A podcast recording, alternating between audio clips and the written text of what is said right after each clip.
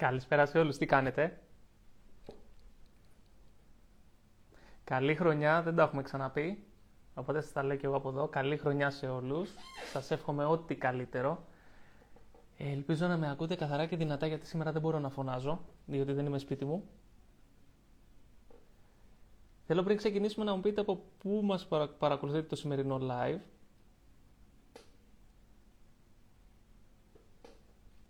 Και να σα πω ότι όποιος θέλει να κάνει ερώτηση, μην μου κάνετε τις ερωτήσεις στο, στο chat. Πατήστε κάτω στο συνεφάκι με το ερωτηματικό και κάντε την ερώτηση εκεί. Καλησπέρα στο Χασάν, στην Άλεξ, στο Μιχάλη, τη Στέλλα, από Δράμα, Σέρες, Θάσο, Κύπρο, Βόλος. Τέλεια. Ε, δεν με ακούτε δυνατά. Για να δω μήπως τώρα με ακούτε καλύτερα. Συγγνώμη, σήμερα δεν μπορώ να φωνάζω, δυστυχώς, γιατί δεν είμαι σπίτι μου.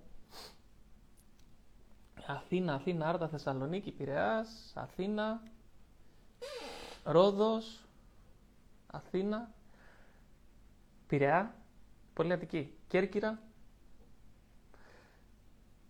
Λοιπόν, παιδιά, θέλω να... Θα ξεκινήσουμε σήμερα Θέλω να σα πω μια ιστορία από χθες. Βασικά ιστορία. Αυτό που έγινε χθες θέλω να σας πω. Την εμπειρία μας. Ε, να σα πω και ποιο είναι το, το μάθημα από τη χθεσινή ημέρα. Περάσαμε μια πολύ δύσκολη βραδιά, είναι η αλήθεια. Περίεργη βραδιά. Και θέλω να μοιραστώ αυτή την εμπειρία μαζί σας. Και επίσης, μιας και είναι Κυριακή και σήμερα δεν δούλευα όλη μέρα, ε, βρήκαμε ένα κενό τώρα να κάνουμε το live. Νάξο, Ξάνθη, Τρίκαλα, Γερμανία. Τέλεια, από παντού δηλαδή. Λοιπόν, ξαναλέω να βλέπω ότι υπάρχουν ερωτήσεις, για να δω.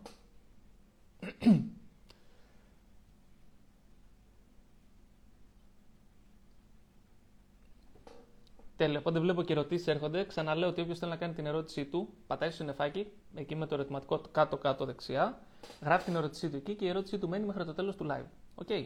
Εύχομαι να καταφέρω να απαντήσω σε όλες τις ερωτήσεις, αν και συνήθως οι περισσότερες από τις ερωτήσεις σας είναι ίδιες. Δηλαδή, τείνει να, να υπάρχει το ίδιο μοτίβο. Οπότε οι ερωτήσεις που υπάρχουν σε μεγαλύτερο αριθμό, απαντώ πρώτα αυτές και μετά προχωράμε στις υπόλοιπες. OK. Okay. Αυστρία, Θεσσαλονίκη, Αθήνα, τέλεια. Τέλεια. Ωραία. Λοιπόν, να σας πω τώρα τι γίνεται. Ε, εγώ αυτή τη στιγμή βρίσκομαι στο Bodrum στην Τουρκία. Από τις ε, 2 του μήνα, Κυριακή, έχω έρθει στο δάσκαλό μου για εκπαίδευση βρήκα ένα κενό με 12 μέρες και κατευθείαν έκλεισα τα ειστήρια και ήρθα και έχει μπει η φετινή χρονιά δυνατά. Κάτι έπεσε. Κάνουμε μάθημα 12 με 16 ώρες την ημέρα. Οπότε καταλαβαίνετε, άμα φαίνεται κιόλας η κούρα στο, στο πρόσωπό μου, καλά το βλέπετε. Ε, οπότε έχω έρθει εδώ, δεν έχω... Η αλήθεια είναι δεν έχω δει καθόλου την περιοχή, δεν έχω βγει έξω. Χθες πήγα μια βόλτα μέχρι την Έφεσο, μια εκπαιδευτική εκδρομή αν είδατε τις ιστορίες, όλα αυτά, παιδιά, είναι το... Ε, από την Έφεσο, η βιβλιοθήκη και όλος ο, ο χώρος εκεί είναι υπέροχος, το μεγάλο θέατρο, θα ανεβάσω και άλλες φωτογραφίες τις επόμενες ημέρες. Και εκεί ήθελα να το ανεβάσω σε story, αλλά τελικά δεν το έκανα.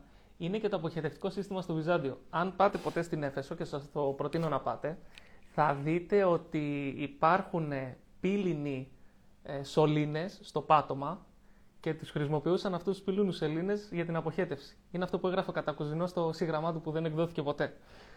Και ήθελα να το ανεβάσω σε story να σας το δείξω, αλλά τελικά για κάποιο λόγο δεν το έκανα. Ε, καλησπέρα για τους υπόλοιπους που μπαίνετε τώρα. Αλλά είναι υπέροχο, παιδιά. Άμα, αν πάτε ποτέ στο, στην Τουρκία στα, προς τα νότια, προς Μπόντρουμ, να πάτε να το δείτε. Είναι πραγματικά απίστευτο το μέρος. Θα, θα σου κοπεί ανάσα. Ε, Παρ' όλα αυτά, αυτές τις μέρες μόνο μάθημα, μάθημα, μάθημα και πάλι μάθημα. Ήταν όντως πολύ μπροστά ο κατακουζινός. Και ήταν και πολύ μπροστά αυτός που έγραψε τη σειρά. Λοιπόν, ακούστε τώρα να δείτε τι έγινε χθε. Να ξεκινήσουμε με τα ωραία. Εχθές το βράδυ, βασικά εχθές από το απόγευμα εδώ στο, στη νότια Τουρκία, βρέχει ασταμάτητα. Και έχει βρέξει πάρα πάρα πολύ. Σε σημείο που πλημμύρισαν δρόμοι, πνίγηκαν άνθρωποι νομίζω και πλημμύρισε το ποτάμι, έχει γίνει ένας χαμός. Κατά τις 4 λοιπόν η ώρα το βράδυ, ακούω φωνές από το σαλόνι Και βγαίνω και τη βλέπω, είχε πλημμυρίσει το σπίτι. Ε... Βγαίνω και είχε πλημμυρίσει λοιπόν το σπίτι. Γιατί τι έγινε, είχαν γεμίσει με νερά τα πάντα και δεν είχε πλέον το νερό να βγει από κάπου και έβγαινε από τα συμφώνια από τα μπάνια.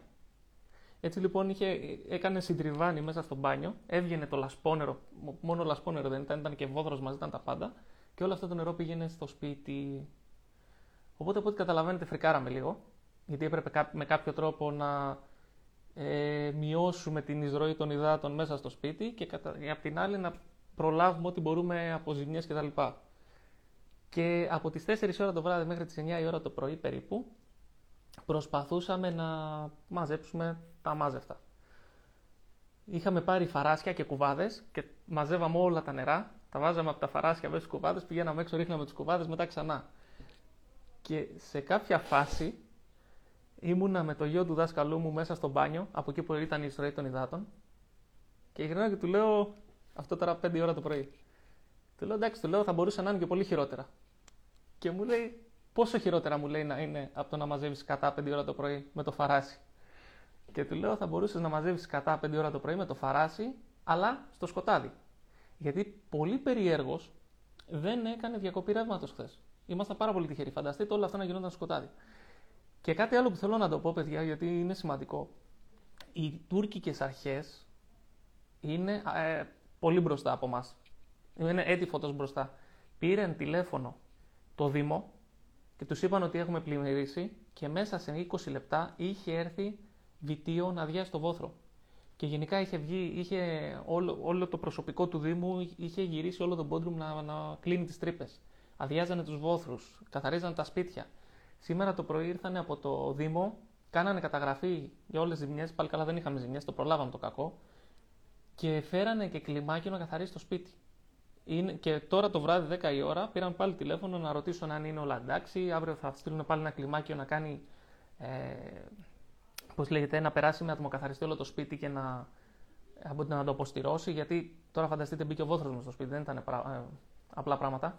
Αλλά πραγματικά οι τουρκικές αρχές είναι πολύ μπροστά, έτη φωτός. Αν είχε γίνει αυτό στην Ελλάδα και πλημμυρίζαμε, θα περιμέναμε 10 μέρες να έρθει κάποιος. Ε, αυτά λοιπόν. Οπότε σήμερα είχαμε ένα πεντάωρο περίπου όλο το βράδυ χθες έτσι να μαζεύουμε το βόθρο μέσα από την, ε, από το σπίτι. Ήταν ωραία εμπειρία. Δεθήκαμε όλοι μαζί γιατί εντάξει, προσπαθούσαμε, κάναμε μια ομάδα, μια λυσίδα, ε, φτιάξαμε ένα σύστημα για να μπορέσουμε να καθαρίσουμε το σπίτι και να προλάβουμε τα χειρότερα. Και τελικά καταλήξαμε να βάλουμε και μουσική και ενώ κάναμε όλα αυτά, ακούγαμε και μουσική. Είχε πολύ πλάκα η όλη φάση. Τελικά κατέληξε βασικά να είχε πλάκα και δεν ε, πάθαμε και ζημιές γιατί προς, ε, καταφέραμε τέλος πάντων να φτιάξουμε αυτό το σύστημα με, με, τη, με την αλυσίδα και καθαρίσαμε και όλο το σπίτι. Αυτά και γενικότερα αυτές οι μέρες είναι λίγο περίεργες. Αυτό που λέει η Σύση, πάλι καλά που ήμασταν αρκετοί. Πάλι καλά που ήμασταν αρκετοί, ήμασταν πέντε άτομα. Λοιπόν, το, το αποχαιρετευτικό σύστημα έχει ένα θέμα. Και τώρα κοιτάξτε να δείτε τι γίνεται. Κάθε φορά που συμβαίνει κάτι που δεν το έχουμε ξαναζήσει, αυτό συζητούσαμε σήμερα το πρωί με τον δάσκαλό μου. Γιατί συζητούσαμε σήμερα το πρωί και λέγαμε τι μπορεί να κάνει έτσι ώστε αν στο μέλλον ξαναγίνει κάτι τέτοιο να το προλάβει να μην πλημμυρίσει όλο το σπίτι. Και αρχίσαμε να, να, ψάχνουμε, να κατεβάζουμε ιδέε και να ψάχνουμε λύσεις. Και νομίζω ότι έχουμε βρει. Το θέμα ποιο είναι τώρα; Ότι κάποια πράγματα, αν δεν συμβούν στη ζωή μας, δεν ξέρουμε πώς, ούτε να τα προβλέψουμε μπορούμε, ούτε μπορούμε να βρούμε λύσεις σε ένα πρόβλημα που δεν υπάρχει.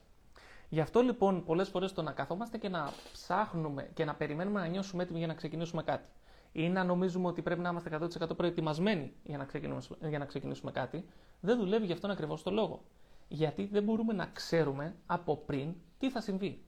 Αν τώρα χτύπα ξύλο, ξανασυμβεί αυτό που έγινε χθες και πλημμυρίσουμε, είμαστε προετοιμασμένοι και ξέρουμε πώς να το αντιμετωπίσουμε. Θα βουλώσουμε όλες τις τρύπες, έχουμε, τους, έχουμε ήδη τους κουβάδες stand-by, έχουμε τα φαράσια, ξέρουμε τι θα γίνει, έχουμε μια επικοινωνία μεταξύ μας για να συντονιστούμε. Ενώ χθες τρέχαμε πανικόβλητοι. Δεν ξέραμε τι να κάνουμε στην αρχή.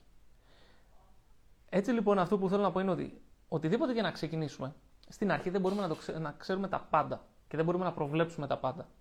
Και συνήθως αυτό που κάνουμε είναι ότι περιμένουμε να έχουμε το 100% της εικόνας, της μελλοντικής εικόνας, για να πάρουμε μια απόφαση. Και αυτό είναι σχεδόν αδύνατο. Αυτό που, πρέπει να, που είναι καλό βασικά, είναι καλό να το αποκτήσουμε ως συνήθεια, είναι να ξεκινάμε και να προσαρμοζόμαστε. Γιατί όσο καλή προετοιμασία και να κάνουμε, όσο και να το έχουμε σκεφτεί και να το έχουμε δουλέψει στο μυαλό μας, θα γίνουν πράγματα τα οποία δεν θα τα περιμένουμε.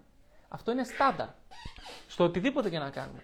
Υπάρχουν εμπόδια εκεί έξω και προβλήματα, γιατί όταν θέλουμε ας πούμε, να θέσουμε ένα στόχο και λέμε θέλουμε να κάνουμε αυτό και θέλουμε να κάνουμε εκείνο, μαζί με το στόχο παίρνουμε και τα προβλήματα και τους περιορισμούς που έχει αυτός ο στόχος και τα εμπόδια που κουβαλάει αυτός ο στόχος.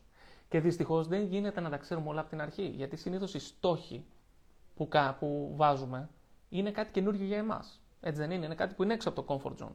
Άρα, όταν κάνουμε κάτι καινούριο, είναι πολύ δύσκολο να έχουμε την πλήρη εικόνα για το μέλλον. Πρέπει λοιπόν να μπορέσουμε να αποκτήσουμε αυτή την συνήθεια, να την υιοθετήσουμε και να τη χτίσουμε, αυτή τη συνήθεια, ότι όταν θέτουμε ένα στόχο, ξεκινάμε και προσαρμοζόμαστε. Είναι πολύ καλύτερο να εμπιστευόμαστε τον εαυτό μας και να έχουμε αυτοπεποίθηση στο ότι θα προσαρμοστούμε στις δυσκολίες και ότι θα τις... Ε... Καλή εκπομπή. Συγγνώμη. Ε, είναι λοιπόν καλύτερο να πιστεύουμε στον εαυτό μας ότι μπορούμε να προσαρμοστούμε στις καταστάσεις και ότι μπορούμε να αντιμετωπίσουμε τις δυσκολίες που θα έρθουν και γιατί είμαστε ευέλικτοι, γιατί είμαστε προσαρμοστικοί και γιατί μαθαίνουμε συνέχεια και γινόμαστε καλύτεροι, αυτό να περιμένουμε να νιώσουμε έτοιμοι. Γιατί όταν ξεκινάμε όλα αυτά τα προβλήματα και όλοι αυτοί οι περιορισμοί που θα έρθουν και δεν έχουν έρθει και δεν πρόκειται να τους μάθουμε ποτέ αν δεν ξεκινήσουμε, μας κάνουν καλύτερους. Έτσι λοιπόν, κάθε φορά που δεν ξεκινάμε κάτι και το αφήνουμε για το μέλλον και το βάζουμε στην άκρη, χάνουμε ευκαιρίες να γίνουμε καλύτεροι. Γιατί ό,τι και να κάνουμε, οτιδήποτε καινούργιο και να κάνουμε, αναγκαστικά μας κάνει, βασικά μας αλλάζει. Μας αλλάζει. Είτε προς το καλύτερο είτε προς το χειρότερο, αλλά μας αλλάζει. Χαιρετίσματα και στην, στην Αυστραλία. Αυτό τώρα που εκεί που είναι το θέμα και θέλω σήμερα να συζητήσουμε να πούμε έξι συνήθειούλε που μπορούμε να υιοθετήσουμε για το 2022 να το κάνουμε καλύτερο. Ε, γράφει η Χριστίνα ότι η, προσαρμοστικότητα είναι πολύ δύσκολη.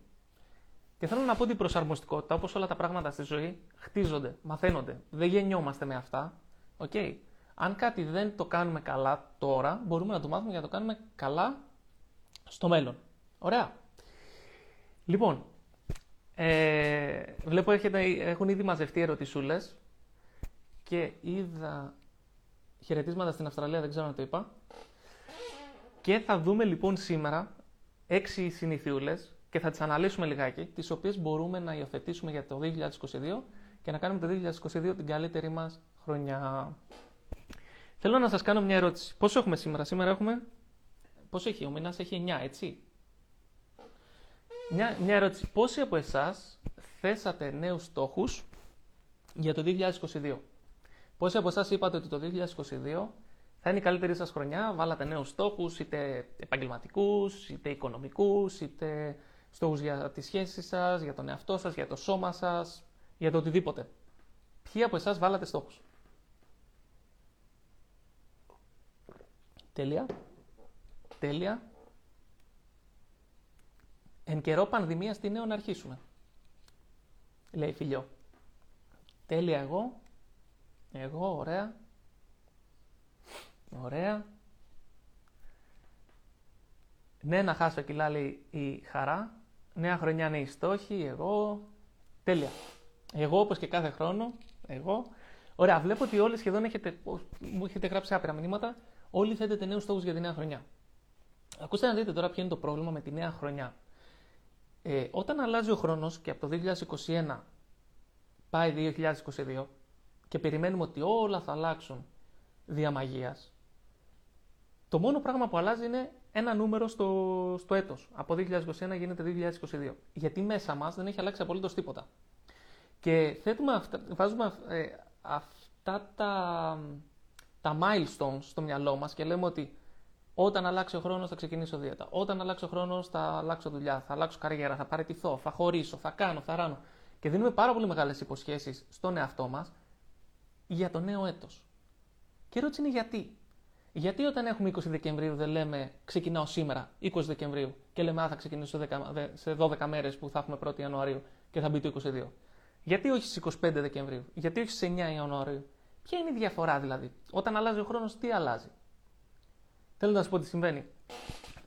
Κάθε χρόνο θέλω τα ίδια. Υγεία, αγάπη, ταξίδια, εμπειρίες. Ωραία, τέλεια. Νομίζω πως αλλάζει και η σκέψη μας μαζί με το νούμερο. Δεν, δεν θα συμφωνούσα. Εγώ αυτό που πιστεύω είναι το εξής. Ότι κάθε φορά που τελειώνει ο χρόνος και έχουμε. Μας δίνεται η ευκαιρία βασικά να σκεφτούμε τι κάναμε το 2021. Να δούμε τι κάναμε, πού, πού βρισκόμαστε. Και είναι και όλα, σε, όλα τα post, θα κάνει το 2022 την καλύτερη χρονιά της ζωής σου και εγώ το, το έχω ανεβάσει και, πάμε, και πάει λέγοντας. Και νομίζουμε ότι όντως κάτι θα αλλάξει. Και στην ουσία δεν αλλάζει σχεδόν τίποτα. Και ενώ μπορεί να ξεκινήσουμε δυναμικά τη νέα χρονιά, μπορεί να μπούμε πολύ δυνατά πραγματικά και να κάνουμε τις πρώτες μερικές ημέρες του νέου έτους, να ξεκινήσουμε γυμναστήριο, να ξεκινήσουμε διατροφή, να διαβάζουμε βιβλία, να κάνουμε να ράνουμε. Και μετά από λίγο τα παρατάμε όλα.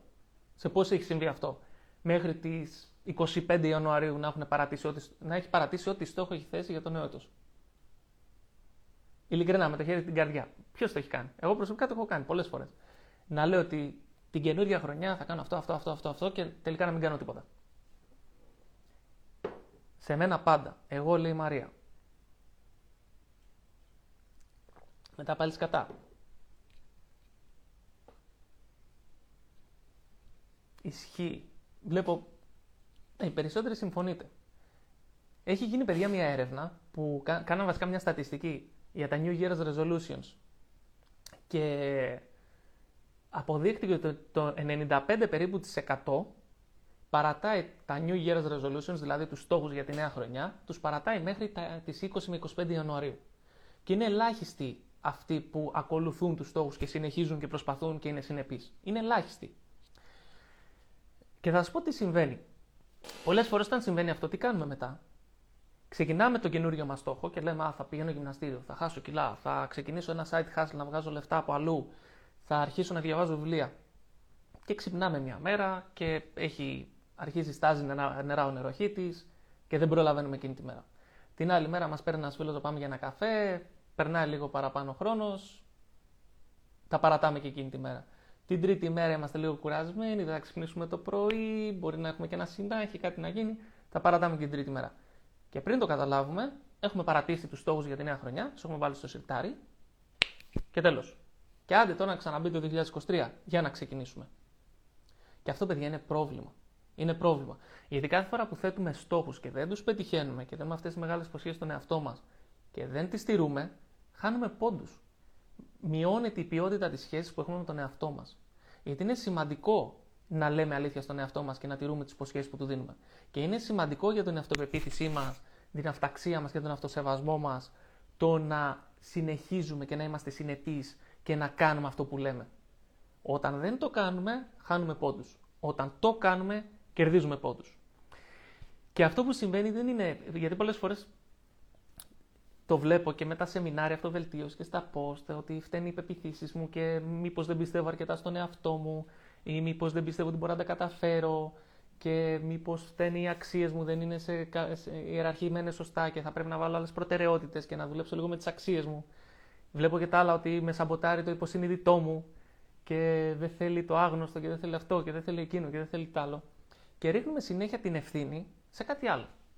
Δεν παίρνουμε απαραίτητα εμείς την ευθύνη, παρόλο που λέμε ότι είναι οι υπεπιθύσει μου, οι αξίες μου, το υποσυνείδητό μου, δεν παίρνουμε την ευθύνη. Φταίει το υποσυνείδητο, φταίει η υπεποίθηση, φταίνει οι κανόνες που έχω για τη ζωή μου, φταίνε οι σκέψεις μου, οι αρνητικές, φταίει το άγχος που νιώθω, φταίει ότι θυμώνω πάρα πολύ εύκολα, φταίει ότι είμαι κουρασμένος, οτιδήποτε. Ενώ στην ουσία δεν φταίει τίποτα από αυτά μεμονωμένα, αλλά φταίνε όλα αυτά μαζί. Όλοι μας ζούμε τη ζωή μας σε ένα σύστημα. Ένα σύστημα το οποίο με το οποίο λειτουργούμε πάρα πολλά χρόνια. Και έχουμε συστήματα για να πετυχαίνουμε τους στόχους μας, έχουμε συστήματα για να έχουμε καλές σχέσεις ή για να έχουμε τις σχέσεις που έχουμε τέλος πάντων, έχουμε συστήματα για να επιβιώνουμε. Έχουμε συστήματα τα οποία μας κάνουν λειτουργικούς και μας έχουν φέρει εδώ που είμαστε σήμερα.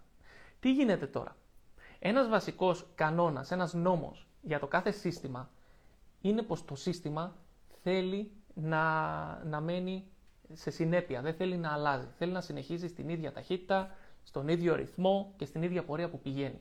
Έτσι λοιπόν, κάθε φορά που εμείς πάμε να αλλάξουμε κάτι στη ζωή μας, είτε πάμε να κάνουμε μια μεγάλη αλλαγή, είτε πάμε να κάνουμε μια μικρή αλλαγή, αυτό αυτόματα σημαίνει και αλλαγή στο σύστημα. Γιατί αν θέλω να αλλάξω κάτι στη ζωή μου και από εκεί που δεν πηγαίνω γυμναστήριο, θέλω ξαφνικά να βάλω μία ώρα την ημέρα γυμναστήριο, αλλάζω το σύστημα της ζωής μου, αλλάζω το σύστημα της καθημερινότητάς μου. Και θα σας δώσω ένα πολύ μικρό και απλό παράδειγμα με το οποίο μπορεί, πιστεύω ότι περισσότεροι μπορείτε να ταυτιστείτε. Πόσοι από εσάς κάποια στιγμή είχατε μια σχέση ή είχατε μια φιλία ή μέσα στην οικογένειά σας και επιλέξατε να αλλάξετε κάποια πράγματα στη ζωή σας, να κάνετε κάτι διαφορετικό για τον οποιοδήποτε λόγο και είδατε ότι υπήρχαν αντιδράσεις. Παρόλο που το κάνατε για το καλό σας, παρόλο που θέλατε να, να, να προχωρήσετε μπροστά, υπήρξαν αντιδράσεις από την πλευρά των άλλων. Πόσοι από εσάς το έχετε βιώσει αυτό; Πόσοι από εσάς είχατε αντιδράσεις είτε στην οικογένεια, είτε στη σχέση, είτε από φίλους, επειδή πήγατε να αλλάξετε κάτι;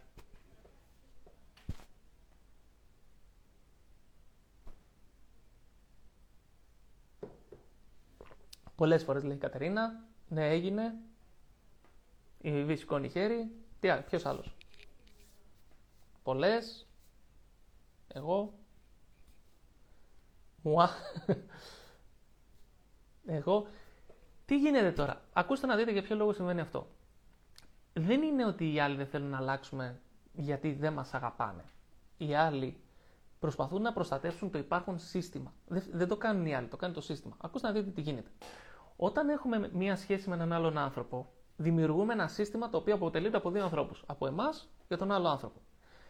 Αν εμείς πάμε να αλλάξουμε κάτι στον εαυτό μας, αυτόματα δεν αλλάζουμε και κάτι στο σύστημα. Αν αλλάξω εγώ, για παράδειγμα, εγώ με, ε, συζώ με τη γυναίκα μου την Εύη, έχουμε και ένα σκυλάκι. Αν τώρα εγώ πάω και αλλάξω κάτι στο, στο σύστημα της καθημερινότητάς μου και πω ότι εγώ θα ξυπνάω 5 ώρα το πρωί, δεν θα υπάρξει αντίδραση από τη γυναίκα μου εφόσον θα πρέπει και αυτή να ξυπνήσει μαζί μου, γιατί θα ακούσει το ξυπνητήρι. Πάω να κάνω μια αλλαγή στο σύστημα. Οπότε θα πρέπει να ξεβολευτεί και η Εύη για δική μου αλλαγή. Τι συμβαίνει λοιπόν, το σύστημα έχει άμυνες και προσπαθεί να κρατήσει τη συνέπειά του. Okay. Το ίδιο λοιπόν συμβαίνει και με το σύστημα μέσα μας, το οποίο κουβαλάμε κάθε μέρα και το οποίο μας καθιστά λειτουργικούς. Όταν εμείς θέλουμε να κάνουμε αλλαγές στη ζωή μας, αυτόματα τι γίνεται, το σύστημα μέσα μας αντιδράει και δεν θέλει. Και πρέπει λοιπόν αυτές τις αλλαγές να τις κάνουμε έξυπνα, να τις κάνουμε σωστά και να αλλάξουμε και το σύστημα μαζί. Γιατί αν δεν δουλεύει το σύστημα και αν μου λέτε οι περισσότεροι ότι μέχρι τις 20-25 Ιανουαρίου έχετε παρατήσει όλους τους στόχους σας και έχετε γυρίσει τα παλιά, κάτι φταίει. Κάνουμε ένα βήμα μπροστά και το σύστημα μας επαναφέρει. Κάνουμε πάλι ένα βήμα μπροστά, το σύστημα μας επαναφέρει. Κάνουμε άλλο ένα βήμα μπροστά και το σύστημα μας επαναφέρει. Στα καλά και γνώριμα, σε αυτά που ξέρει. Και οι περισσότεροι άνθρωποι είναι κολλημένοι εκεί. Όταν κάνω coaching με έναν άνθρωπο, αυτό που προσπαθώ να αλλάξω πάνω απ' όλα είναι το σύστημα μέσα στο οποίο ζει.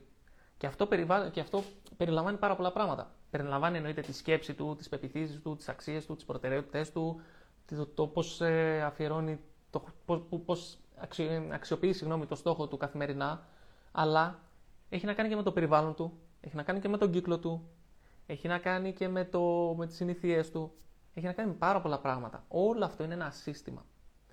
Και θα σας πω το πιο τραγικό παράδειγμα που έχω βιώσει μέχρι στιγμής στο κομμάτι του coaching. Είχα βοηθήσει ένα πολύ δικό μου άνθρωπο να ξεπεράσει ένα πολύ μεγάλο εθισμό που είχε, που ήταν ο τζόγος. Και σας λέω τώρα για τόσο μεγάλο εθισμό που έφτανε σε σημείο να παίρνει δανεικά για να πληρώσει τον νίκη του και πήγαινε και τα έπαιζε στον τζόγο και τα χανε. Και μετά ξανά παίρνει δανεικά για να πληρώσει τον νίκη του και να ξεχρέωσε το προηγούμενο δάνειο και τα έπαιζε και αυτά. Οπότε είχε φτάσει σε σημείο να χρωστάει πάρα πολλά λεφτά και η ζωή του να είναι ένα χάλι, ένα χούρι. Γιατί η κοπέλα του έλεγε Δεν έχουμε λεφτά να φάμε, όλο χρωστάμε, κάνουμε, ράνουμε. Αυτός είχε κατάθλιψη, δεν νιώθε άχρηστος, ένιωθε δεν μπορεί να καταφέρει τίποτα, είχε φύγει από τη δουλειά του, είχε κάνει διάφορα. Και έπρεπε λοιπόν όλο αυτό να φτιάξει.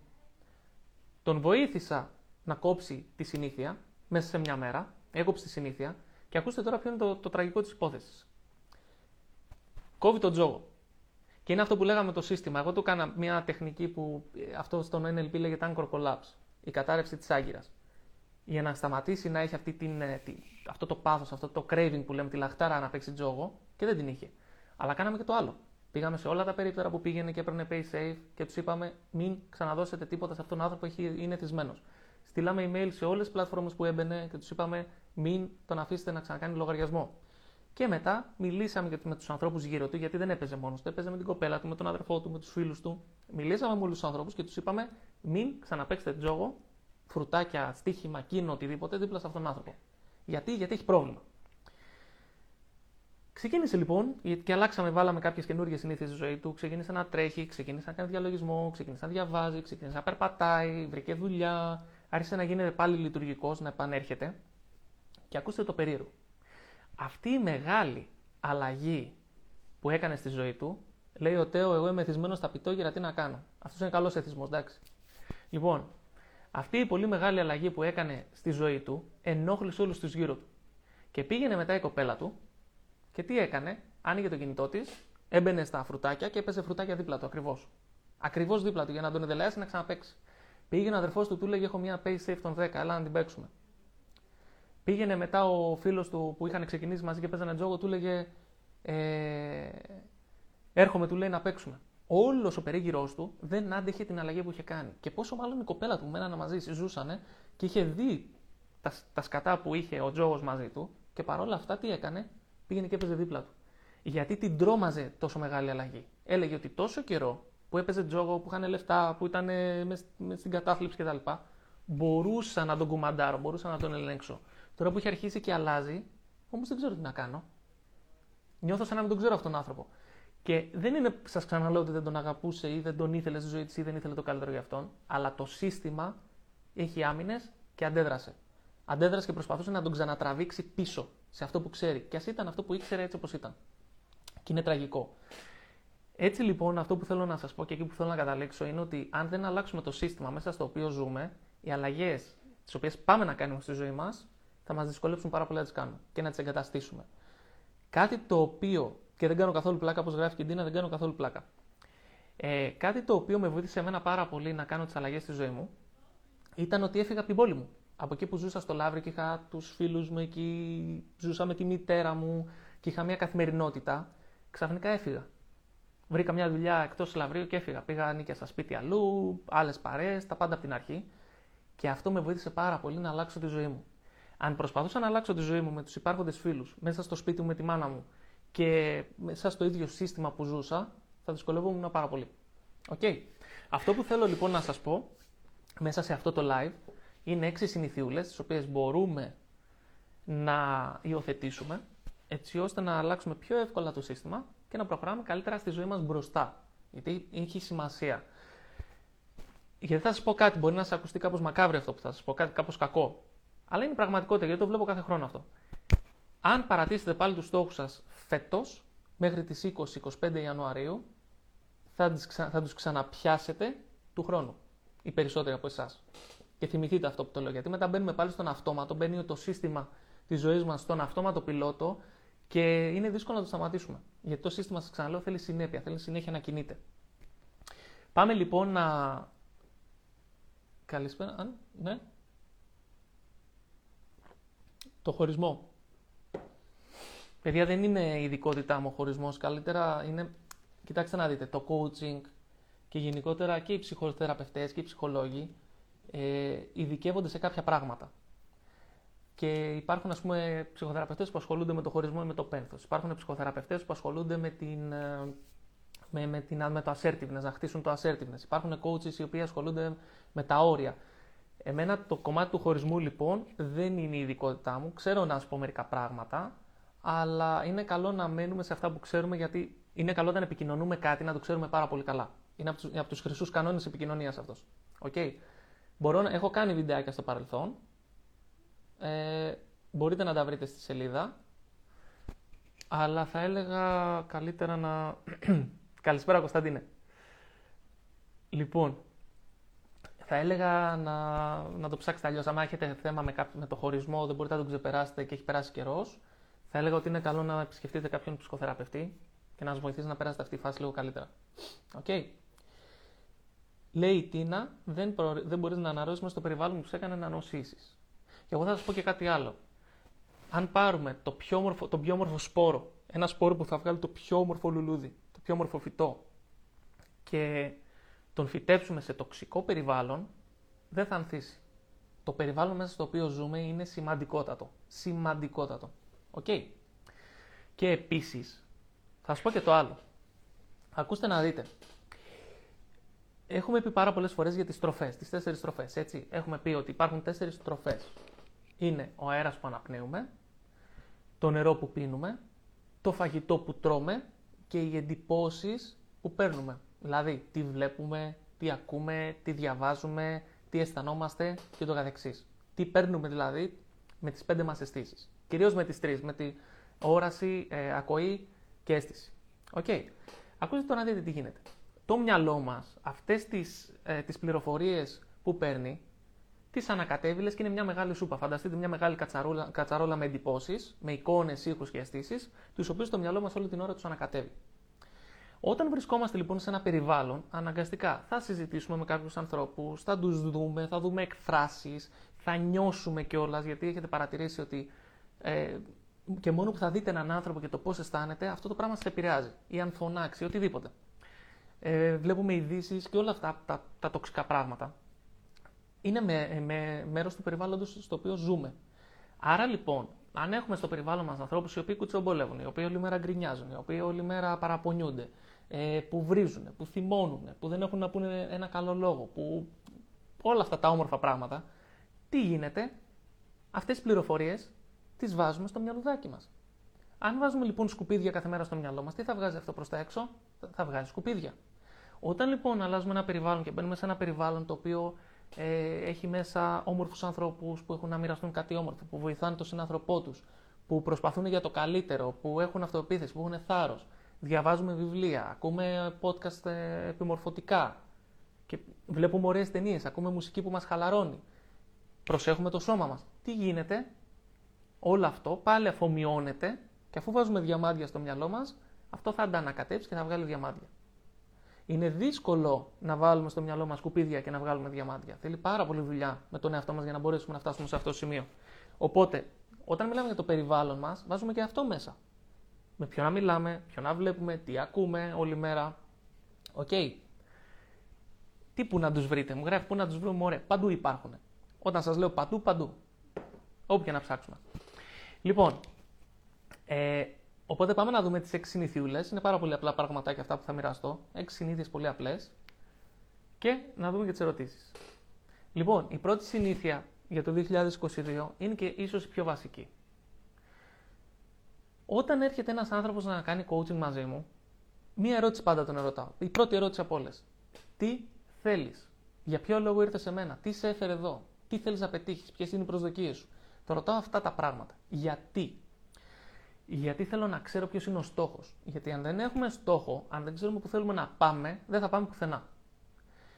Και συνήθως όταν κάνω αυτή την ερώτηση, ε, οι απαντήσεις που παίρνω είναι του τύπου Δεν θέλω να νιώθω άγχος, δεν θέλω να νιώθω καταπίεση, δεν θέλω να μου φωνάζει ο άντρας μου, ε, δεν θέλω να έχω άσχημη σχέση με τα παιδιά μου, θέλω να μην φοβάμαι, ε, δεν θέλω να μην έχω, ε, πώς το λένε, ε, έλλειψη αυτοεπίθεσης. Και ενώ ρωτάω κάτι το οποίο ε, σηκώνει θετική απάντηση, τι θέλεις; Παίρνω αρνητική απάντηση. Και δοκιμάστε το και στον περίγυρό σας. Πηγαίνετε γύρω-γύρω και ρωτήστε τους ανθρώπους γύρω σας. Τι θέλεις; Τι θέλεις αυτή τη στιγμή; Και θα δείτε ότι οι απαντήσεις που θα πάρετε κατά 90% είναι αρνητικές. Θα πάθετε πλάκα. Έτσι λοιπόν εγώ, όταν ακούω αυτές ε, τις ερωτήσεις, ρωτάω, τι θέλεις; Ε, δεν είμαι καλά, δεν περνάω καλά, έχω άγχος, φοβάμαι, ε, καταπιέζομαι στη δουλειά, δεν έχω όρεξη, ε, το ένα τ' άλλο. Ακούω όλα αυτά και ξανακάνω την ερώτηση και λέω, OK, okay, καλά όλα αυτά, αλλά τι θέλεις; Και βλέπω, παιδιά, πραγματικά ότι κάνοντας αυτή την ερώτηση, ο κόσμος δεν ξέρει τι θέλει δεν ξέρει τι θέλει. Είναι πολύ δύσκολο να βρω έναν άνθρωπο που να μου πει Θέλω αυτό και να ξέρει τι θέλει, να είναι συγκεκριμένος στόχος. Και δοκιμάστε το. Κάντε το ακόμα και με τον εαυτό σας. Ρωτήστε τον τι θέλει και προσπαθήστε να απαντήσετε σε θετική γλώσσα. Θέλω να βρω μια καινούργια δουλειά. Θέλω αυτό, θέλω εκείνο. Και κάντε τόσο περισσότερο συγκεκριμένο γίνεται. Θα δείτε ότι είναι δύσκολο. Και πόσο μάλλον κάντε το στου άλλους. Η πρώτη συνήθεια λοιπόν που θέλω να αναπτύξουμε για το 2022 και είναι αυτή που θα μας πάει εκεί που θέλουμε να πάμε, είναι να, ξε, να επικεντρωνόμαστε σε αυτά που θέλουμε και να αφήσουμε αυτά που δεν θέλουμε στην άκρη. Ένας χρυσός κανόνας της ψυχολογίας είναι ότι παίρνουμε αυτό στο οποίο εστιάζουμε. Αυτό που λένε και στο χωριό μου, you get what you focus on. Okay. Και το άλλο, ε, where focus goes, energy flows. Okay. Να θυμόμαστε αυτούς τους δύο χρυσούς κανόνες. Άρα λοιπόν όταν εστιάζουμε, όταν εστιάζουμε σε αυτό που θέλουμε είναι πολύ πιο εύκολο να το πάρουμε. Και ας πω ένα παράδειγμα. Τώρα αυτή τη στιγμή υπάρχει ο κορονοϊός, έτσι, και βλέπετε ότι από το κακό στο χειρότερο πάμε, δεν βλέπω κιόλας να φτιάχνουν τα πράγματα. Τώρα έχουμε αρχίσει και χτυπάμε και νούμερα ρεκόρ, είναι καινούριο αυτό. Και που είναι πάρα πολύ εύκολο να κάτσουμε όλοι και να σκεφτούμε όλα τα κακά και τα στραβά που μπορούν να συμβούν και όλα τα κακά και τα στραβά που ήδη συμβαίνουν. Το θέμα όμως είναι να κάνουμε την ερώτηση στον εαυτό μας. Τι θέλουμε μέσα από αυτό. Πριν ε, λίγο καιρό, έκατσα και έκανα μια ερώτηση στον εαυτό μου και είπα, ιδανικά, και αν είναι ο Κωνσταντίνος ο Περιστέρης μέσα που το συζητούσαμε, του άρεσε πάρα πολύ, μπορεί να το επιβεβαιώσει. Ιδανικά, ιδανικά, αν όλα ήταν τέλεια στη ζωή μου, τι θα ήθελα να έχω, τι θα ήθελα στη ζωή μου, ποιος θα ήθελα να ήμουν, τι θα ήθελα να κάνω. Και ξεκίνησα να παίρνω απαντήσεις. Και μία από τις απαντήσεις που πήρα ήταν να έχω το δικό μου χώρο, να κάνω τα σεμινάρια μου εκεί, να φιλοξενώ τους δικούς μου ανθρώπους, να κάνουμε την εκπομπή μας και πάει λέγοντας. Και κατευθείαν τι έκανα, έκατσα, το έβαλα κάτω, το συζήτησα με την Εύη που της άρεσε πολύ η ιδέα, το συζήτησα με τον Κωνσταντίνο, τον δάσκαλό μου και μετά από τρεις ημέρες, μετά από τρεις ημέρες νοικιάσαμε χώρο. Γιατί, γιατί επικεντρωθήκαμε σε αυτό που θέλαμε. Σε αυτό που θέλαμε. Τι θέλουμε, θέλουμε να έχουμε ένα χώρο. Σε ευχαριστώ πάρα πολύ Χριστίνα που το γράφεις από κάτω. OK. Okay. Όταν λοιπόν επικεντρωνόμαστε σε αυτό που θέλουμε, είναι πιο εύκολο να το πετύχουμε. Θα σας δώσω ένα παράδειγμα, νομίζω το... κάποιοι από εσάς δεν το έχουν ξανακούσει. Αλλά είναι ένα καλό παράδειγμα για να καταλάβουμε πώς λειτουργεί όλο αυτό. Φανταστείτε μια στιγμή ότι πηγαίνετε σε ένα σούπερ μάρκετ και έχετε κάνει μια λίστα με όλα αυτά που δεν θέλετε να αγοράσετε. Δεν έχετε κάνει λίστα με αυτά που θέλετε να αγοράσετε, έχετε κάνει λίστα με όλα αυτά που δεν θέλετε να αγοράσετε. Και πείτε μου τι γίνεται μέσα στο σούπερ μάρκετ. Επικρατεί χάος, ναι ή όχι; Θα βγείτε ποτέ μέσα από αυτό το σούπερ μάρκετ, ναι ή όχι; Ενώ όταν κάνουμε μία λίστα με όλα αυτά που θέλουμε να αγοράσουμε, τι γίνεται, μπαίνουμε, πα, πα, πα, πα, πα παίρνουμε αυτά τα πράγματα που θέλουμε, τα βάζουμε στο καροτσάκι μας και δρόμο. Αυτό είναι το ωραίο του να ξέρω τι θέλω. Μπάχαλο. Ατελείωτη, ναι. Ακριβώς. Αυτό είναι το ωραίο του να ξέρω τι θέλω. OK. Okay. Τι γίνεται τώρα, θυμηθείτε λίγο τι λέγαμε στην αρχή. Ότι όταν βάζουμε ένα καινούριο στόχο, μαζί με το στόχο και όλα αυτά τα όμορφα που θα φέρει ο στόχος, αν τον πετύχουμε, παίρνουμε και τα προβλήματά του και τους περιορισμούς και τα εμπόδια που είναι μέσα σε αυτό το στόχο. Έτσι δεν είναι. Έτσι λοιπόν, εμείς από τη στιγμή που αποφασίσαμε να νοικιάσουμε ένα χώρο στην Καλλιθέα και να το φτιάξουμε από την αρχή, πήραμε και τα προβλήματα μαζί του. Και δεν έχει λίγα. Τα εμπόδια και τα προβλήματα είναι αμέτρητα και πρέπει να τα λύσουμε. Αλλά όλοι, όλοι οι στόχοι και όλοι, ό,τι και να θέλουμε να κάνουμε στη ζωή μας θα εμπεριέχει προβλήματα και εμπόδια. Λογικό δεν είναι. Αν ήταν πολύ εύκολο να πετύχουμε ένα στόχο, αυτό σημαίνει ότι, θα σημαίνει ότι ο στόχος δεν είναι έξω από το comfort zone, άρα δεν θα κάναμε και πολύ μεγάλη πρόοδο. OK. Okay. Λοιπόν, οπότε ο κανόνας, η συνήθεια, η πρώτη, αν θέλετε, είναι κάντε την ερώτηση στον εαυτό σας. Τι θέλετε, τι θέλω στα επαγγελματικά μου, τι θέλω στα προσωπικά μου, τι θέλω από τον εαυτό μου, ποιος θέλω να είμαι, τι θέλω να κάνω κάθε μέρα. Κάντε ερωτήσεις οι οποίες σηκώνουν θετική απάντηση, σε θετική γλώσσα. Τι θέλω, τι θέλω, ποιος θέλω να είμαι; Θέλω να είμαι ένας άνθρωπος ο οποίος θα μπορώ να κάνω ένα Instagram live και θα μπορώ να μοιραστώ αυτά που ξέρω αποτελεσματικά και να βοηθήσω τους ανθρώπους που θα μπαίνουν μέσα να παρακολουθούν το live. Θέλω να είμαι ένας άνθρωπος ο οποίος θα έχει ένα χώρο στην Καλυθέα και που τον έχουμε το χώρο, να μπορώ να φιλοξενώ κόσμο, να μπορώ να φιλοξενώ καλεσμένους, να κάνουμε εκπομπές και να μοιραζόμαστε όλη αυτή τη θετική ενέργεια, την αισιοδοξία και, και τις γνώσεις που έχουμε για, για να προχωρήσουμε καλύτερα σε αυτή τη ζωή. Τι θέλω, τι θέλω από τη σχέση μου. Θέλω από τη σχέση μου να ξυπνάω κάθε πρωί και να, να κάνω τον άνθρωπο με τον οποίο έχω σχέση και με τον οποίο είμαι ευτυχισμένο. Να μπορώ να, να του προσφέρω αξία στη ζωή του, να την κάνω τη ζωή του καλύτερη. Γιατί αν δεν μπορώ να κάνω τη ζωή του καλύτερη και την κάνω χειρότερη, ποιος λόγος, ποιος είναι ο λόγος να είμαι μαζί του; Ρωτάω τι θέλω, τον εαυτό μου. Και ρωτώντας τι θέλω, παίρνω καλές απαντήσεις. Ποιος θέλω να είμαι, τι θέλω να έχω και τι θέλω να κάνω. Το τρίπτυχο. Είμαι, θέλω, κάνω. Το be do have. Ποιος θέλω να είμαι, τι θέλω να έχω και τι θέλω να κάνω. OK. Okay. Το γεγονός ότι δεν ξέρουμε τι θέλουμε είναι ένα, ένα, ένα φωτεινός σηματοδότης που τι μας λέει, ότι επικεντρωνόμαστε συνέχεια σε αυτό που δεν θέλουμε να έχουμε. Και έχουμε μάθει μια ζωή να αποφεύγουμε αυτό που δεν θέλουμε και να πηγαίνουμε μετά από λίγο πάλι σε κάτι που δεν θέλουμε. Φανταστείτε τώρα το εξής. Φανταστείτε ένα καράβι, και εγώ, όσοι από εσάς δεν το γνωρίζετε, εγώ ήμουν καπετάνιος πριν γίνω coach. Okay. Άρα, φανταστείτε ένα καράβι, να φεύγω εγώ με το καράβι και να μην ξέρω που θέλω να πάω. Βγαίνω λοιπόν, ξεμητίζω από τον Πειραιά, βγαίνω από το Σαρονικό, πηγαίνω στο Καβοντόρο μετά την Τζιά και με πιάνει ένα ένας πολύ δυνατός αέρας, ένα εξάρι. Εγώ δεν ξέρω που θέλω να πάω, άρα τι θα κάνω, θα πω έρχεται το αέρας από το βορρά και εγώ πηγαίνω αυτή τη στιγμή προς την Ανατολή. Άρα, για να μην έχω τον αέρα στην πάντα, να μην τον έχω τον αέρα και με, και με γυρίσει, θα στρίψω μαζί με τον αέρα και θα πάω και εγώ προς τον νότο. Δηλαδή θα έχω τον αέρα πίσω. Και αρχίζω πηγαίνω προς τον νότο. Πηγαίνω, πηγαίνω. Δεν ξέρω που θέλω να πάω. Ξέρω όμως ότι δεν θέλω να πηγαίνω πλαγιοδρομία. Άρα θα στρίψω δεξιά και θα πηγαίνω προς τον νότο. Πηγαίνω, πηγαίνω, πηγαίνω, πηγαίνω, πηγαίνω. Σε κάποια φάση αλλάζει ο αέρας, έρχεται ένας νοτιάς από κάτω από την Πελοπόννησο νοτιοδυτικός και πάλι με πετυχαίνει στην πάντα. Και λέω, Α, δεν είναι καλός αέρας. Πάλι θα στρίψω και θα πάω προς την Ανατολή. Να έχω πάλι τον, τον αέρα πίσω. Και επειδή εγώ δεν ξέρω πού πάω, θα καταλήξω να κάνω γύρω, γύρω, γύρω, γύρω, να αποφεύγω δύσκολη κατάσταση, από δύσκολη κατάσταση σε δύσκολη κατάσταση σε δύσκολη κατάσταση, να αποφεύγω όλα αυτά που δεν θέλω, γιατί επικεντρώνομαι εκεί, και να μην καταλήγω πουθενά. Αυτός είναι ο σκοπός του να έχουμε στόχους και να ξέρουμε τι θέλουμε, παιδιά, στη ζωή. Αν ήξερα εγώ που ήθελα να πάω και έλεγα, ξέρετε κάτι, θα φύγω από τον Πειραιά και θα πάω στη Νάξο. Τι θα έκανα, θα έφτιαχνα μια πορεία στο χάρτη μου, έτσι ώστε να ξέρω ότι θα πάω στη Νάξο και να μπορώ να ακολουθήσω μια διαδρομή που να με καλύπτει από τον αέρα, αλλά να φτάσω στον προορισμό μου. Αυτή είναι η διαφορά. OK. Okay. Η Κωνσταντίνα αυτό που είπες είναι φανταστικό, θέλω να το σχολιάσω αυτό. Η Κωνσταντίνα λέει, η ανάγκη του ανθρώπου να ακούσει ένα μπράβο είναι μεγάλη. Και εγώ θα σας πω και το άλλο. Εκτός το ότι είναι μεγάλη η ανάγκη ενός ανθρώπου να ακούσει τον μπράβο, δεν το ακούει εύκολα. Είναι δύσκολο να ακούσουμε μπράβο τη σήμερα εποχή. Θα σα πω ένα παράδειγμα. Πριν λίγο καιρό είχαμε πάει μια επίσκεψη και είχαμε πάει τέλος πάντων σε ένα οικογενειακό σπίτι και ήταν ένα παιδάκι 9 χρονών. OK. Okay. Και αυτό το παιδάκι δεν είχε μάθει ακόμα να δένει τα κορδόνια του. Παρόλο που ήταν 9 χρονών. Και του μιλάω εγώ και του λέω: Έλα, ρε, εσύ, του λέω, έλα να κάτσουμε να μάθουμε να δένουμε τα κορδόνια. Και μου λέει: Δεν ξέρω και δεν είμαι καλός σε αυτά και δεν μπορώ και άσε με, δεν πειράζει, θα πάρω με αυτοκόλλητο. Του λέω: Εσύ είσαι 9 χρονών, έλα που θα παίρνεις, του λέω παπούτσια με αυτοκόλλητο, έλα, του λέω: Κάτσουμε μαζί να το μάθουμε. Αν μα πάρει μια ώρα, θα μάθουμε να δένουμε κορδόνια. Ξεκινάει λοιπόν το παιδάκι αυτό να δένει κορδόνια, κάνει τον πρώτο κόμπο και αρχίζει να δυσκολεύεται μετά.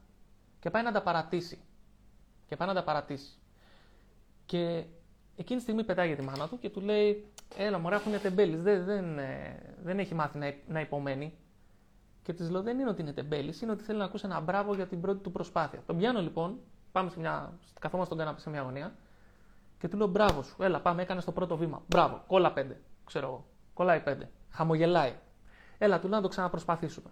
Προσπαθεί, προσπαθεί, προσπαθεί, προσπαθεί. Με το που τα δένει πρώτη φορά του λέω: Ωραία, πήγαινε παίξε πέντε λεπτάκια με τα αδέρφια σου και έλα να τα ξαναδέσουμε. Κόλλα πέντε που το έκανες. Και επειδή τον ενθάρρυνα συνεχώς, έμαθε να δένει τα κορδόνια του. Το πρόβλημα λοιπόν δεν ήταν ούτε ότι ήταν τεμπέλης, ούτε ότι δεν είχε κάποιον να το μάθει, ούτε τίποτα. Ούτε ότι δεν είχε την ευκαιρία, δηλαδή δεν είχε παπούτσια με κορδόνια. Αυτό που έφταιγε εκείνη τη μέρα και γενικά ήταν ότι δεν είχε ακούσει τον μπράβο. Δεν τον είχε ενθαρρύνει κάποιος για να κάτσει να μάθει. Κάτσαμε λοιπόν μαζί μία ώρα, τον ενθάρρυνα και έκατσε και μάθε και δεν είναι τα κορδόνια. Και μετά μας έστελνε μήνυμα με βίντεο που έδαινε και τα, τα κορδόνια στο αριστερό παπούτσι. Και τα έδαινε και κάτω και έδαινε και διαφορετικά παπούτσια. Επειδή άκουσα ένα μπράβο και τον ενθαρρύναμε. Οπότε θα έλεγα ότι είναι καλό να ενθαρρύνουμε τους άλλους ανθρώπους. Και είναι επίσης σημαντικό και πάρα πολύ σημαντικό να ενθαρρύνουμε τον εαυτό μας. Και εμείς οι περισσότεροι τι κάνουμε; Αντί να ενθαρρύνουμε τον εαυτό μας που προχωράμε μπροστά, που κάνουμε βήματα προς τα εμπρός, τιμωρούμε τον εαυτό μας επειδή δεν έχουμε φτάσει ακόμα στον προορισμό. Πώς από εσά το έχετε κάνει αυτό; Ξεκινάμε σε μια πορεία και λέμε, ξέρω εγώ, θέλω να πάω από το Α στο Β. Αρχίζουμε, προχωράμε, προχωράμε, προχωράμε, προχωράμε, κάνουμε βήματα, τρώμε τα μούτρα μας, οτιδήποτε. Και φτάνουμε σε ένα σημείο μετά από ένα μήνα, ας πούμε, δεν έχουμε φτάσει ακόμα στο Β, αλλά έχουμε καλύψει κάποια απόσταση. Εκεί λοιπόν, τι γίνεται; Πολλές φορές αντί να ενθαρρύνουμε τον εαυτό μας και να του πούμε μπράβο που έκανε αυτά τα βήματα και πήγε από το Α στο επόμενο σημείο, τιμωρούμε τον εαυτό μας επειδή δεν έχει φτάσει ακόμα. Συγγνώμη. Και το κάνουμε συνέχεια. Θέλω να σας πω λοιπόν, αντί να τιμωρούμε τον εαυτό μας που δεν έχει φτάσει, να τον επιβραβεύουμε επειδή έχει κάνει πρόοδο. Okay. Αν συνεχίσουμε να κάνουμε πρόοδο, κάποια στιγμή θα φτάσουμε. Όσο μένουμε στο μονοπάτι, όπου και να βρισκόμαστε στο μονοπάτι, όσο μένουμε στο μονοπάτι, θα φτάσουμε. Και Και δεν μπορείτε να φανταστείτε τώρα τελευταία πόσες φορές το βλέπω άνθρωποι που βρίσκονται στο μονοπάτι και απλώς ακόμα δεν έχουν πάρει τα αποτελέσματα που θέλουν να τα παρατάνε. Να τα παρατάνε και ενώ έχουν φτάσει τόσο μακριά. Και να λένε, ίσως δεν είναι αυτό για μένα, μάλλον δεν έχω διαλέξει το σωστό επάγγελμα, μάλλον το ένα, μάλλον το άλλο. Και το μόνο που συμβαίνει εκεί, τι είναι, ότι απλώς δεν έχουν φτάσει στο χρόνο που περίμεναν ότι θα φτάσουν και δεν έχουν υπομονή. Και συγκρίνουν και τον εαυτό τους με τους άλλους. Και μου λένε, ναι, ρε Παναγιώτη, εσύ κάνεις αυτό και αυτό, εγώ δεν το έχω κάνει ακόμα. Ναι, μπορεί. Ίσως. Αλλά αν συνεχίσεις, θα το κάνεις. Είναι και αυτό ότι συγκρίνουμε τον εαυτό μας με τους άλλους πολλές φορές. Λοιπόν, πάμε να δούμε την ε, δεύτερη συνηθιούλα. OK. Okay. Σε λεπτάκι, μάλλον κάνω φασαρία. Ε,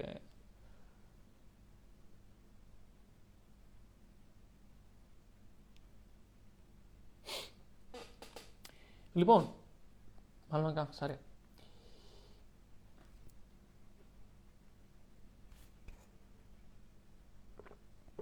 Παιδιά, θα το αποθηκεύσω το live, μην ανησυχείτε καθόλου. Ε, λοιπόν, τώρα. Νούμερο 2. Πάμε να περάσουμε τα υπόλοιπα 5 λίγο πιο γρήγορα. Το νούμερο 2 είναι και λογικό, που είναι να εξελισσόμαστε και να μαθαίνουμε καινούργια πράγματα διαρκώς. Είχα μια συζήτηση πριν λίγο καιρό με ένα παιδί που θέλει να γίνει coach. Και μου λέει, Παναγιώτη, έχω διαβάσει κάποια βιβλία και έχω ξεκινήσει να κάνω coaching, αλλά μήπως να κάνω κάποιο μάθημα; Μου λέει, τι πιστεύεις; Μου λέει, μπορώ, έχοντας διαβάσει κάποια βιβλία, να, να ξεκινήσω ή πρέπει να κάνω κάποια πτυχία. Και λέω, ας πούμε εγώ, ότι οτιδήποτε και να θες να κάνεις στη ζωή σου, αν θες να γίνεις καλός σε αυτό που κάνεις και να πληρώνεσαι καλά και να έχεις αντίκτυπο και να είσαι και εσύ καλά με τον εαυτό σου, πρέπει διαρκώς να γίνεσαι καλύτερος. Διαρκώς. Οτιδήποτε. Θέλεις να παίξεις ποδόσφαιρο, πρέπει συνέχεια να γίνεσαι καλύτερος στο ποδόσφαιρο. Θες να γίνεις οδοντίατρος, να γίνεις συνέχεια καλύτερος οδοντίατρο. Η επιστήμη συνέχεια εξελίσσεται. Θες να γίνεις γυναικολόγος, πρέπει συνέχεια να εξελίσσεσαι. Θες να γίνεις ε, δικηγόρο, πρέπει συνέχεια να εξελίσσεσαι. Θες να γίνεις κυπουρό, πρέπει συνέχεια να εξελίσσεσαι. Γιατί συνήθως τι κάνουμε, μαθαίνουμε κάτι, νομίζουμε ότι είμαστε καλοί σε αυτό που κάνουμε, Αυτά τα, όλα γύρω μας εξελίσσονται και εμείς μένουμε στάσιμοι. Και αυτό είναι πρόβλημα. Οπότε, εγώ αυτό που θα έλεγα είναι ότι πάντα πρέπει να μαθαίνουμε καινούρια πράγματα και να εξελισσόμαστε. Και βλέπω πολλές φορές, ας πούμε, και από, από coaches, από ψυχοθεραπευτές, από ψυχολόγους που μαθαίνουν, ξέρω, μια θεωρία ή μια προσέγγιση, γιατί υπάρχουν εκατοντάδες προσεγγίσεις εκεί έξω, και μένουν προσιλωμένοι σε αυτήν. Και αυτό, παιδιά, ακούστε να δείτε πόσο μεγάλο πρόβλημα δημιουργεί. Όταν εγώ ξέρω να κάνω ένα πράγμα μόνο και το πιστεύω και δεν ε, διευρύνω τους ορίζοντές μου και δεν μαθαίνω καινούργια πράγματα, αυτό το πρόβλημα που δημιουργείται είναι ότι όλα τα πράγματα εκεί έξω προσπαθώ, βασικά τα βλέπω μέσα από το πρίσμα αυτού που ξέρω και προσπαθώ, ακόμα και αν δεν ταιριάζουν με αυτό που ξέρω, προσπαθώ να τα ταιριάξω εγώ. Γιατί βλέπουμε τον κόσμο έτσι όπως είμαστε εμείς και έτσι, όχι έτσι όπως είναι πραγματικά ο κόσμος. Έτσι λοιπόν, όταν εμείς μένουμε κολλημένοι σε πεπιθήσεις, σε γνώσεις, σε εμπειρίες και δεν διευρύνουμε το χάρτη μας, δεν, δεν ανοίγουμε το μυαλουδάκι μας, ε, είναι και πολύ πιο δύσκολο να βιώσουμε τον κόσμο όπως πραγματικά είναι. Εμείς εδώ τώρα, εγώ ας πούμε στο coaching, που ήρθα πάλι να κάνω εκπαίδευση καινούργια, ήρθα 13 μέρες εδώ στην Τουρκία να κάνω εκπαίδευση καινούργια, ενώ θα μπορούσα να κάνω διακοπές αρχές του, αρχές του χρόνου. Το κάνω γιατί θέλω να μαθαίνω συνέχεια καινούργια πράγματα. Γιατί, γιατί θέλω να γίνω καλύτερος σε αυτό που κάνω. Δεν γίνεται λοιπόν να θέλω και την πίτα, πώς λέγεται, και το σκύλο χορτάτο και την πίτα γεμάτη. Δεν θυμάμαι πώς λέγεται αυτή η έκφραση. Πρέπει κάτι από τα δύο να θυσιάσω. Έτσι λοιπόν, θυσιάζω το χρόνο, θυσιάζω τις διακοπές, θυσιάζω χρόνο με τη γυναίκα μου, με το σκυλάκι μου και έρχομαι εδώ για να εκπαιδευτώ. Γιατί, γιατί θέλω να γίνω καλύτερος σε αυτό το κομμάτι. Έτσι λοιπόν, όταν εμείς γινόμαστε διαρκώς καλύτεροι, στο κομμάτι μας, ο καθένας στο κομμάτι του, θα προχωράμε μπροστά. Και όταν θέτουμε στόχους οι οποίοι είναι πιο μεγάλοι από εμάς, είναι πιο ψηλά από εμάς, can't have the cake and eat it. Έτσι το λέγανε στο χωριό μου. Λοιπόν, όταν ο στόχος είναι πιο ψηλά από εμάς, δεν είναι απαραίτητο ότι δεν μπορούμε να τον πετύχουμε αυτό το στόχο. Αλλά ίσως δεν είμαστε ακόμα ο άνθρωπος που μπορεί να τον πετύχει. Ακόμα όμως. Η μαγική λέξη είναι το ακόμα. Αν εκπαιδευτούμε, αν μάθουμε νέα πράγματα και γίνουμε πιο δυνατοί και καλύτεροι, θα τον πετύχουμε. Λογικό δεν είναι. Εμένα μου λέγατε ότι όλα αυτά τα πράγματα θα τα κάνω το 2022 και μου το λέγατε το 2019 που φοβόμουν να μιλήσω σε πέντε άτομα. Δεν θα σας πίστευα, θα σας έλεγα αποκλείεται. Αλλά ξεκίνησα Και την πίτα ολόκληρη και το σκύλο χορτάτο. Ευχαριστώ. Ε, ξεκίνησα όμως σιγά σιγά και δεν το παράτησα. Ήταν, έχω κάνει 70 σεμινάρια πλέον. Με τα 70 σεμινάρια και τα 60 live και τα 500 βίντεο που έχω κάνει στο Instagram και το YouTube, γίνομαι όλο ένα και καλύτερος. Και είναι λογικό. Αν όμως περίμενα πότε θα νιώσω έτοιμος για να πάω να κάνω το πρώτο μου σεμινάριο, πότε θα νιώσω έτοιμος για να, για να πάω να το κάνω το πρώτο μου βίντεο, δεν θα ξεκινούσα ποτέ. Πρέπει λοιπόν διαρκώς να γινόμαστε καλύτεροι και να μαθαίνουμε νέα πράγματα. Διαβάστε βιβλία, γνωρίστε καινούριο κόσμο, πηγαίνετε σε επιμορφωτικά σεμινάρια, πηγαίνετε σε βιωματικά σεμινάρια. Σε αυτό το κομμάτι που θέλετε να γίνετε καλύτεροι, επενδύστε χρόνο, ενέργεια και χρήματα. Είναι απλά τα πράγματα. Και θα σας πω το πιο κλασικό παράδειγμα. Ε, εγώ τα προηγούμενα χρόνια ως καπετάνιος και ως πλήρωμα πολύ μεγάλων σκαφών έβγαζα πάρα πολύ καλά λεφτά. Και αντί να πάω να αγοράσω αυτοκίνητα, να αγοράσω μηχανές, να αγοράσω ακριβά ρολόγια και ακριβά ε, ρούχα, τι έκανα, τα επένδυα στην, στην ε, γνώση, τα επένδυα στην, ε, στην μόρφωσή μου, στην εκπαίδευση. Γι' αυτό είμαι εδώ που είμαι εδώ αυτή τη στιγμή. Και ακόμα δεν, δεν έχω κάνει σχεδόν τίποτα. Έχω πολύ ακόμα μπροστά μου. Και αυτό που θέλω να πω είναι ότι λέμε ότι έχουμε κάποιες προτεραιότητες. Λέμε ρε παιδί μου ότι η σχέση μου είναι η προτεραιότητά μου ή η εξέλιξή μου είναι η προτεραιότητά μου. Και παρόλα αυτά, τους πόρους μας, το χρόνο, την ενέργεια και τα χρήματά μας τα δίνουμε αλλού. Τα δίνουμε να αγοράσουμε μια ακριβή τσάντα. Τι δουλειά έχει ακριβή τσάντα, ας πούμε, με την εξέλιξη; Καμία. Και δίνουμε 500 ευρώ για να αγοράσουμε μια καλή τσάντα ή 1000 ευρώ να αγοράσουμε ένα τηλέφωνο και δεν δίνουμε 50 ευρώ για ένα σεμινάριο. Ή δεν δίνουμε, ξέρω εγώ, 200 ευρώ για να πάμε ένα τριήμερο. Να πάμε στη φύση να περπατήσουμε. Οπότε είναι καλό όταν λέμε ότι έχουμε κάποιες προτεραιότητες να τις υποστηρίζουμε μέσα από τις πράξεις μας. Πού αφιερώνουμε το χρόνο, τα χρήματα και την ενέργειά μας. Πολύ σημαντικό. Λοιπόν, πάμε συνήθεια νούμερο 3. Βασικά αυτή ήταν η νούμερο 3 συνήθεια, συγγνώμη.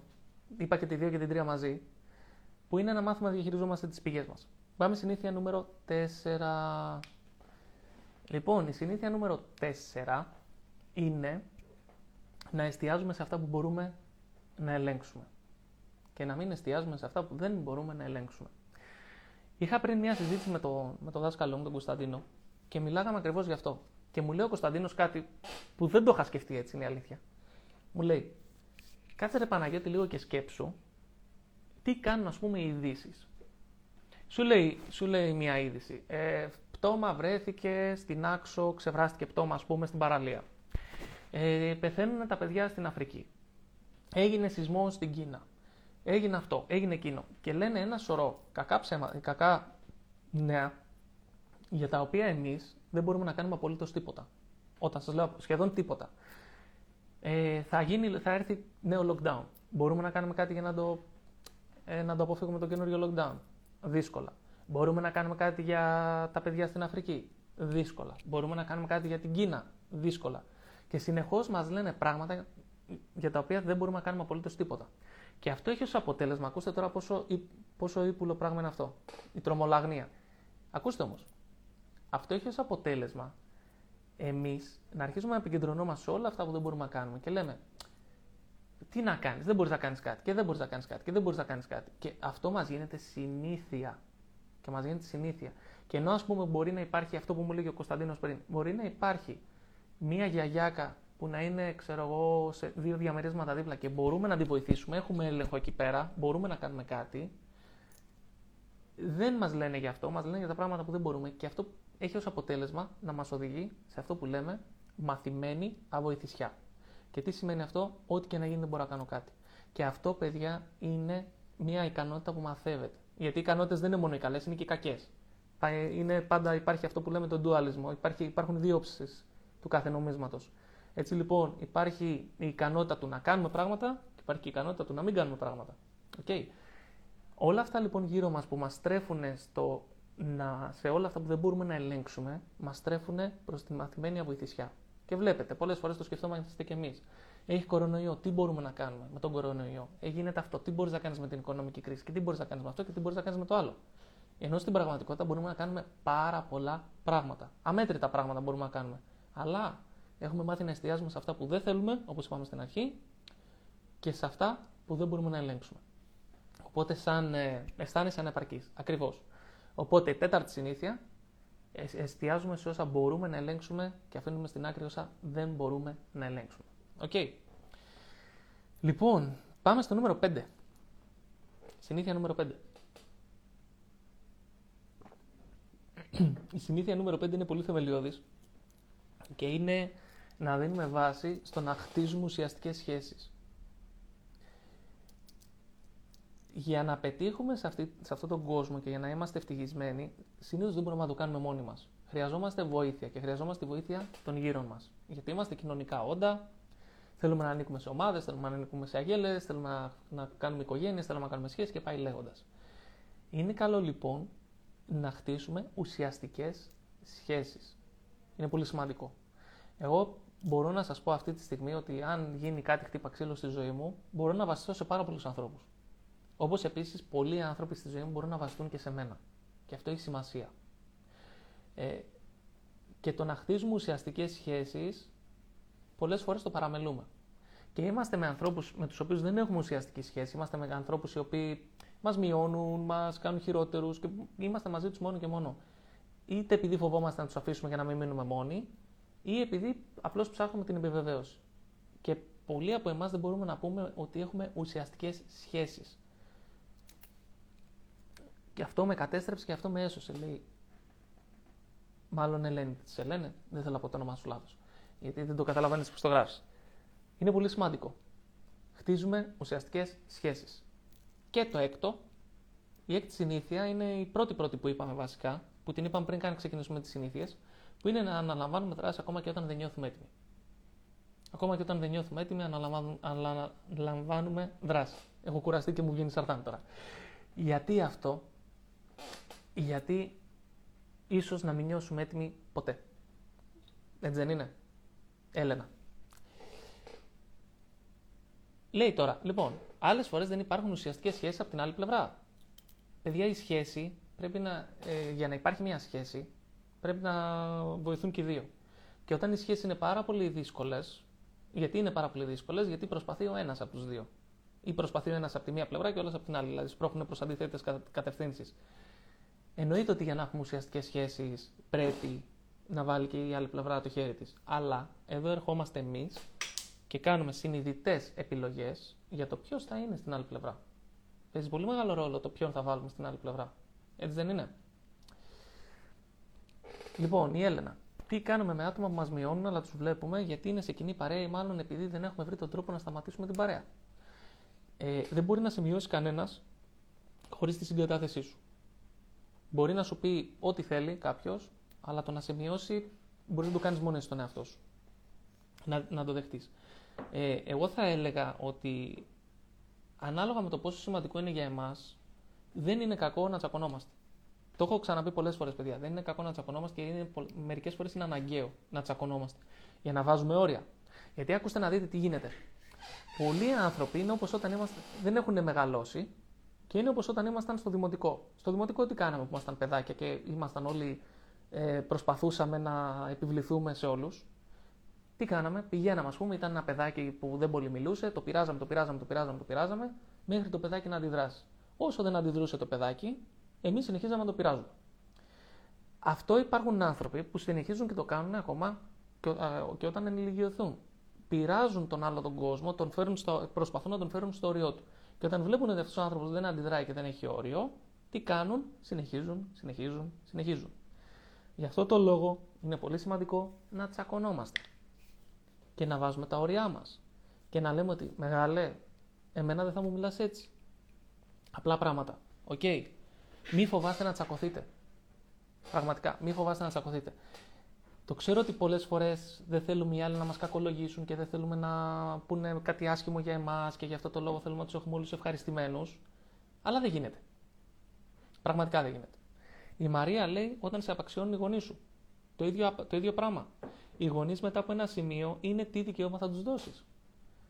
Ε, εγώ με τη μητέρα μου, ας πούμε τώρα, η μητέρα μου όταν θέλει να μου εκφράσει άποψη για τα επαγγελματικά μου, δεν την αφήνω. Της λέω, άστο. Αυτό δεν είναι για σένα. Δεν, δεν συζητάμε τέτοια πράγματα μαζί. Γιατί είναι καλό να ξέρουμε τι συζητάμε και με ποιους. Το έχουμε ξαναπεί αυτό. Είναι μερικοί άνθρωποι με τους οποίους δεν μπορούμε να τα συζητάμε όλα. Επιλέγουμε τι συζήτηση θα κάνουμε με τον καθένα. OK. Okay. Λοιπόν. Ε, παιδιά, θα κλείσω εδώ το live γιατί εδώ έχει πάει 12 η ώρα. Και θέλω να κοιμηθούν και οι υπόλοιποι και μάλλον τους ενοχλώ. Θα ξανακάνουμε live μέσα στην εβδομάδα, θα σας το ανακοινώσω. Μεγάλο κεφάλαιο τα όρια, εννοείται. Παιδιά, είναι τεράστιο κεφάλαιο τα όρια. Ε, λοιπόν, γράφω αρκετά πράγματα στο βιβλίο για τα όρια. Παιδιά, το βιβλίο πρώτο Θεός θα είναι σύντομα κοντά μας και θα χαρώ πάρα πολύ να σας δώσω παρουσιάσεις. Ε, λοιπόν, ωραία. Να σας πω κάτι. Πριν κλείσω αυτό το live, να σε ενημερώσω για όσους δεν το έχετε δει, να ξέρετε τι κάνουμε αυτές τις, αυτές τις επόμενες μέρες και τους επόμενους μήνες. Ε, έχουμε δύο σεμινάρια τα οποία έρχονται. Το ένα είναι διαζώσει 22 Ιανουαρίου σε κεντρικό μέρος της Αθήνας και το άλλο είναι διαδικτυακό στις 5 Φεβρουαρίου. Okay. Μπείτε δείτε τα, να δείτε θα σας ενδιαφέρει. Το σεμινάριο λέγεται το σύστημα της επιτυχίας και έχει να κάνει με το όλο σύστημα. Και ακούστε κάτι γαμάτο που κάνουμε σε αυτό το σεμινάριο, το οποίο δεν το έχουμε ξανακάνει. Μετά το πέρας του σεμινάριου, το οποίο θα είναι μονοήμερο, όσοι λάβουν μέρος θα λαμβάνουν ένα μήνυμα, ένα mail βασικά, με ένα βίντεο, ε, ένα ηχητικό και ένα κείμενο το οποίο θα έχεις ασκήσεις και στρατηγικές για ένα μήνα κάθε μέρα, 30 mail, και θα, κάνουν, θα μπουν στο 30 day challenge, έτσι ώστε να σας βοηθήσω αυτό το σύστημα το οποίο θα μάθουμε στο σεμινάριο να το εντάξετε στη ζωή σας πιο εύκολα. Okay, γιατί άμα με ακούτε κάθε μέρα να σας μιλάω και να σας δίνω ασκήσεις, θα είναι και πιο εύκολο να το εντάξετε. Και το δεύτερο που θέλω να σας πω είναι ότι όσοι ενδιαφέρεστε να μάθετε coaching, να γίνετε coaches, να, να ξεκινήσετε να κάνετε κάτι τέτοιο επαγγελματικά, ή μπορεί κάποιοι να είστε πούμε προπονητές, ε, ή κάποιοι να είστε δάσκαλοι, ή κάποιοι να είστε γονείς, ή κάποιοι να είστε managers, οτιδήποτε, και θέλετε να γίνετε καλύτεροι σε αυτό που κάνετε, θα κάνουμε ένα ε, mini course εισαγωγικό στο coaching και στο νευρογλωσσικό προγραμματισμό, το οποίο θα ξεκινήσει μέσα Φεβρουαρίου θα έχει διάρκεια 10 εβδομάδες και μέσα σε αυτό το course, το οποίο θα, έχει, θα, θα μπουν μόνο 10 άτομα, θα, έχουν, θα έχουμε groups των 10, ε, θα πάρετε και δίπλωμα στον NLP. Okay. Οπότε όσοι το κάνετε θα, μπορείτε, θα πάρετε και ένα επίσημο χαρτί από την Ινέλπτα που θα, θα μπορείτε να το χρησιμοποιήσετε και, στα, και για να το κάνετε αυτό το πράγμα επάγγελμα. Το διαζώσεις που θα γίνει στις 22 Ιανουαρίου δεν θα γίνει διαδικτυακά, θα γίνει μόνο διαζώσεις και το ίδιο σεμινάριο θα γίνει διαδικτυακά στις 5 Φεβρουαρίου. Okay. Μπείτε στο, στη σελίδα, παιδιά, τα έχουμε ανεβάσει όλα. Μπείτε, δείτε τα.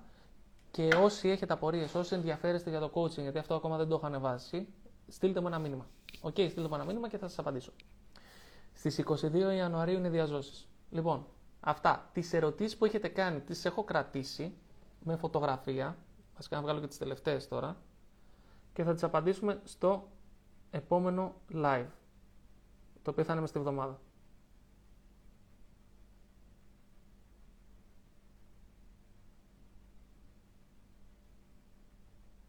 Σφάλμα κάμερας. Φανταστικά. Λοιπόν, αυτά. Φιλιά πολλά, το live θα ανέβει από την αρχή σε 5 λεπτάκια. Καλή συνέχεια.